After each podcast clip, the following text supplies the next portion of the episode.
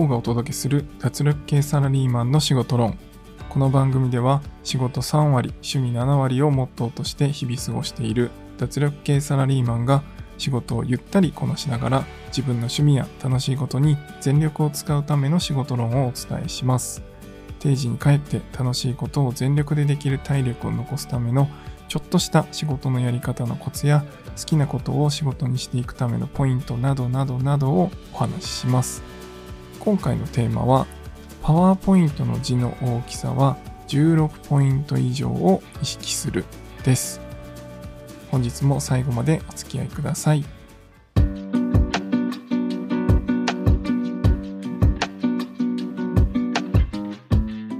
はい。というわけで皆さんいかがお過ごしでしょうか本日10月8日金曜日お昼の時間をお届けしております。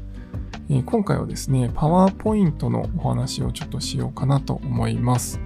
で皆さん、パワーポイントを普段作られますでしょうか？まあ、あの、いろんな会議とか、え、発表の場でパワーポイントって使われるかなと思います。え、僕もですね、最近の業務ではあまりこう、頻繁に使うことはなくなったんですが、一番最初新卒で入った会社ではですね、結構発表会がたくさんありました。まあ、製造業っていうこともあって、いろんな現場の改善だったり、まあ、そういったことをしたことの、まあ、発表を部長にするとか、そういったことが、えー、半期に1回少なくともありました。で、まあその時にですね、結構あの、いろんな方に教えていただいたりしたんですけど、まあもちろんですね、パワーポイントとか見せ方っていうのは人それぞれいろんなポイントがあって、しかもいろんな方の意見ってこうバラバラだったりするんですよね。皆さんいろんな上司の方にこうパワーポイントとかそういう資料を見せた時に、こっちの人には、えこれ変えてって言われたのに、まあ、次の人に見せると、これ、これここを変えてって言われたら、実は元に戻ってたみたいな経験ある方もいらっしゃるかなと思います。なので、まあ、パワーポイントのまとめ方みたいなところは、えー、また別の機会にお話したいなと思うんですが、今回はですね、パワーポイントのまとめ方っていうより、本当にビジュアル的な見せ方っていうところをご紹介したいと思っています。で、僕もその、先ほど言った現場改善の発表会とかで、えー、毎回ですね、いろんな賞を受賞させていただいて、結構ですね、毎年毎年、まあ一番トップか、まあ2番目ぐらいの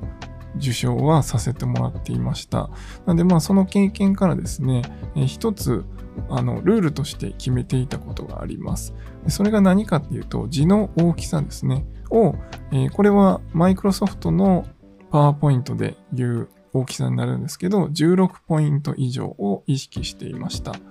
で、この16ポイント以上を意識すると、まあ、16ポイントでも結構、あの、離れてみたりすると、やっぱちっちゃく見えるんですけど、まあ、そこを最低ラインとして、例えば見出しとかはさらに大きくして、まあ、32ポイントとか倍の大きさにして、まあ、メリハリをつけるみたいなことをやってました。ただ、一番小さいのはやっぱり16ポイントに抑えるっていうことをしてます。で、これ理由としては、やっぱり細かすぎるとみんな見るのが嫌になるんですね。というか、えー、そんだけちっちゃくしないと、そのパワーポイントの1枚に収まらないような情報量っていうのは多すぎるんですよね。16ポイントの字を使いながら絵とか画像とかですね、そういったものを貼って一つのパワーポイントにまとめると結構こう空間に余裕があってパッと見た時にいろんなところに目が行きやすいんですね。例えばこの説明してる文章は16ポイントで書かれていて説明してる間に見てる人もその中身を読み切れるぐらいの文章量しかなかったり、まあ、あとはですね、図のところに、まあ、例えば解説で少しタイトルが書いてあった場合にも、それをこうパッと見た時に写真と文字がこうきっちり見えるんですよね。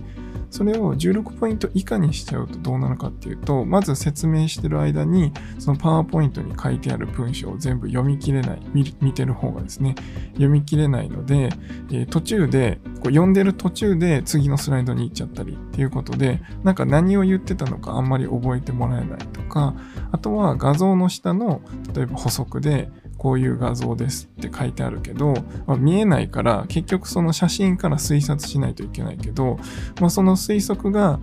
こちらの意図と合ってればいいんですけど、そこがズレが生じると、なんか全体の説明してることの意味がちぐはぐになってきて、なんかよくわからないなってなってきたりします。なんでこの文字がちゃんと見えて、見てる側が全部読み切れる情報量に収めるっていうのはすごい大事なんですね。で、それを実現しようと思うと、基本的にはパワーポイントの字の大きさっていうのは16ポイント以上ぐらいにすれば、基本的にはそれが満たせるなっていうのが僕の感覚です。まあ、もちろんこれ以上大きくしてもらうのはその方が見やすくていいと思います。例えば20ポイント以上にするとか、まあ、そういったのでもいいと思うんですけど、逆に20ポイントまでいくと、ちょっと大きすぎてかける量が少なくなりすぎるっていうのがあります。